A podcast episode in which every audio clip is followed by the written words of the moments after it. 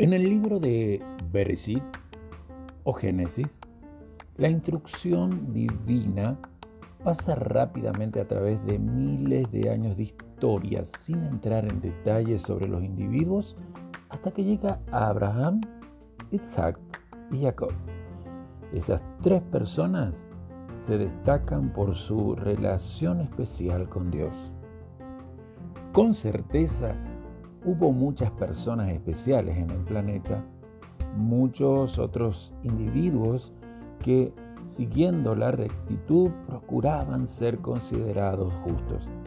Incluso tenemos una tradición respecto a que hubo una casa de estudios dirigida por Shem, el hijo de Noah, quien enseñó una forma de monoteísmo ético fundamentado en la gracia divina.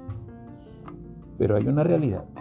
Nadie pudo alcanzar un nivel de grandeza espiritual tan elevado como para ser destacado.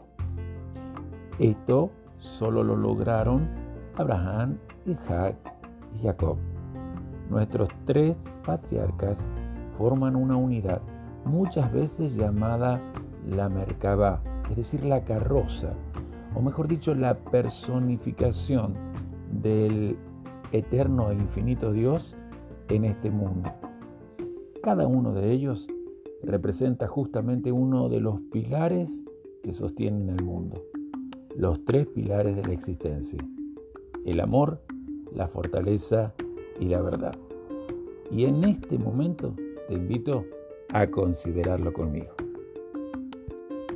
Los sabios expertos en la mística de los códigos hebreos de la Torá explican que toda nuestra existencia se basa en tres principios que conforman el plano arquitectónico de la creación. Las palabras para esos principios solo describen una fracción de los mismos, porque es imposible describirlo por medio del lenguaje humano. Un grupo de palabras utilizadas por estos místicos son amor, fortaleza y verdad. Cada uno de los patriarcas representó justamente una cualidad diferente. Abraham, el amor. Isaac, la fortaleza. Y Jacob, la verdad. Esa cualidad se convirtió en un conducto para el crecimiento espiritual. Sin embargo, los patriarcas no solo tuvieron una inclinación hacia ese rasgo, sino que lo perfeccionaron hasta unirse por completo a Dios a través de ese rasgo. Abraham buscó constantemente oportunidades para enseñar y hacer benevolencia con los demás.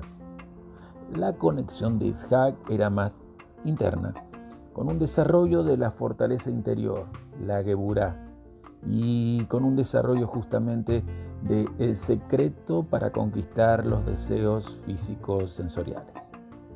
Jacob armonizó ambos rasgos de amor y fortaleza interior y por medio del estudio de la sabiduría llegó a una verdad que fue el pináculo de los tres rasgos.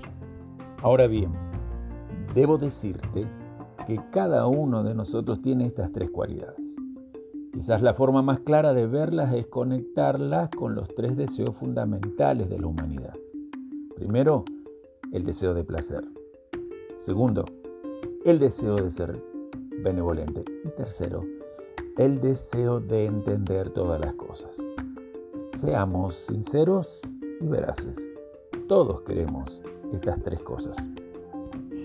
Tu deseo de placer puede llevarte a buscar dinero, amor, hijos o a experimentar el placer de hacer cosas buenas en servicio a los demás. Tu deseo de ser bueno puede también llevarte a buscar dinero, amor e hijos, porque esas son las cosas que la sociedad hoy valora y dicen que confiere más honor y estima. Y tu deseo de verdad puede llevarte en las mismas direcciones, pero por una razón diferente. Lo cierto de todo es que lo que haces en el mundo no es tan importante. Lo que importa es cómo, por qué y para qué lo haces. Puedes ir en la misma dirección que otra persona y que ella sea feliz y tú seas miserable. Necesitamos saber qué motiva cada una de nuestras acciones. Porque para ser felices y estar satisfechos necesitamos satisfacer los deseos de nuestra alma, los deseos de nuestra esencia.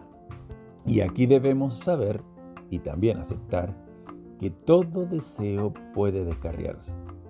El enamoramiento puede confundirse con amor. El dinero puede confundirse como un fin en sí mismo y no como un medio. Los hijos pueden considerarse una limitación en lugar de una gran oportunidad para nutrir. Por eso, si crees que satisfaces los deseos de tu vida pero sientes que te falta algo, lo más probable es que estés satisfaciendo un deseo físico y no un deseo de tu alma. Es que vuelvo a repetirte, lo que importa no es lo que haces, sino cómo, por qué y para qué lo haces. Continuando con lo que estamos viendo, debemos decir que si bien todos tenemos estas tres motivaciones fundamentales, en cada individuo una de ellas es siempre más dominante. Al igual que Abraham, Isaac y Jacob, quienes ejemplificaron una de estas cualidades, todos tenemos un deseo que motiva nuestras principales decisiones y aspiraciones. Si en este momento te pones a analizar tus decisiones diarias, notarás que casi siempre uno de estos impulsos es la raíz de tus decisiones.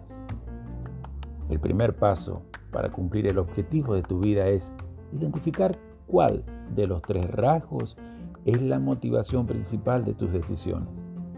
Como todos tenemos los tres, no siempre es fácil identificarlo. Sin embargo, con un poco de autoconocimiento se puede llegar a la verdad. Muchas son las personas que me piden que las ayude a encontrar el objetivo de sus vidas. Esto implica que quieren que las acompañe a encontrar eso que deben hacer, como ser médico, chef o ama de casa. Pero en verdad eso no importa. Y vuelvo a insistir, lo que sí importa es cómo por qué y para qué uno hace cualquier cosa que haga. Con seguridad deberíamos observar qué cosas disfrutamos hacer y qué talentos tenemos. Esas son las pistas que Dios nos da para descubrir qué es eso que debemos hacer. Por ejemplo, un médico que no entiende su cualidad, si es amor o fortaleza o verdad, y por lo tanto no entienda el deseo de su alma dentro de ese rasgo, puede terminar arruinando su vida y la de los demás. Quizás pueda comenzar un negocio en Internet y a través de la web escribir prescripciones falsas para volverse rico con rapidez. No importa si le gusta ser médico ni si es bueno como tal, está perdiendo el tiempo. Veamos un ejemplo. Y permíteme una pregunta. ¿Qué experiencia te gustaría tener? Opción A. Una profecía que te haga sentir sumamente elevado y te una al infinito. Opción B. Traer la paz mundial. Opción C. Tener toda la sabiduría que existe en este mundo. Muy bien. Si elegiste A, A es placer. B es bondad. Y C es verdad. Descubrir tu cualidad principal, recuérdalo, es el comienzo del autoconocimiento. Por eso, y para terminar, te dejo un ejercicio espiritual. Te propongo que observes los tres deseos principales. Repasemos. El deseo de sentir placer, el deseo de ser bueno y el deseo de obtener sabiduría. Ahora analiza cuál de ellos te motiva con más fuerza y con mayor consistencia. Este es el primer paso para lograr tu propósito en la vida. Esta es tu misión. Deberías elegir aceptarla. Qué bueno ha sido una vez más compartir desde mi corazón estas ideas para que tu corazón paute decisiones que determinen tu destino. Te amo y te necesito.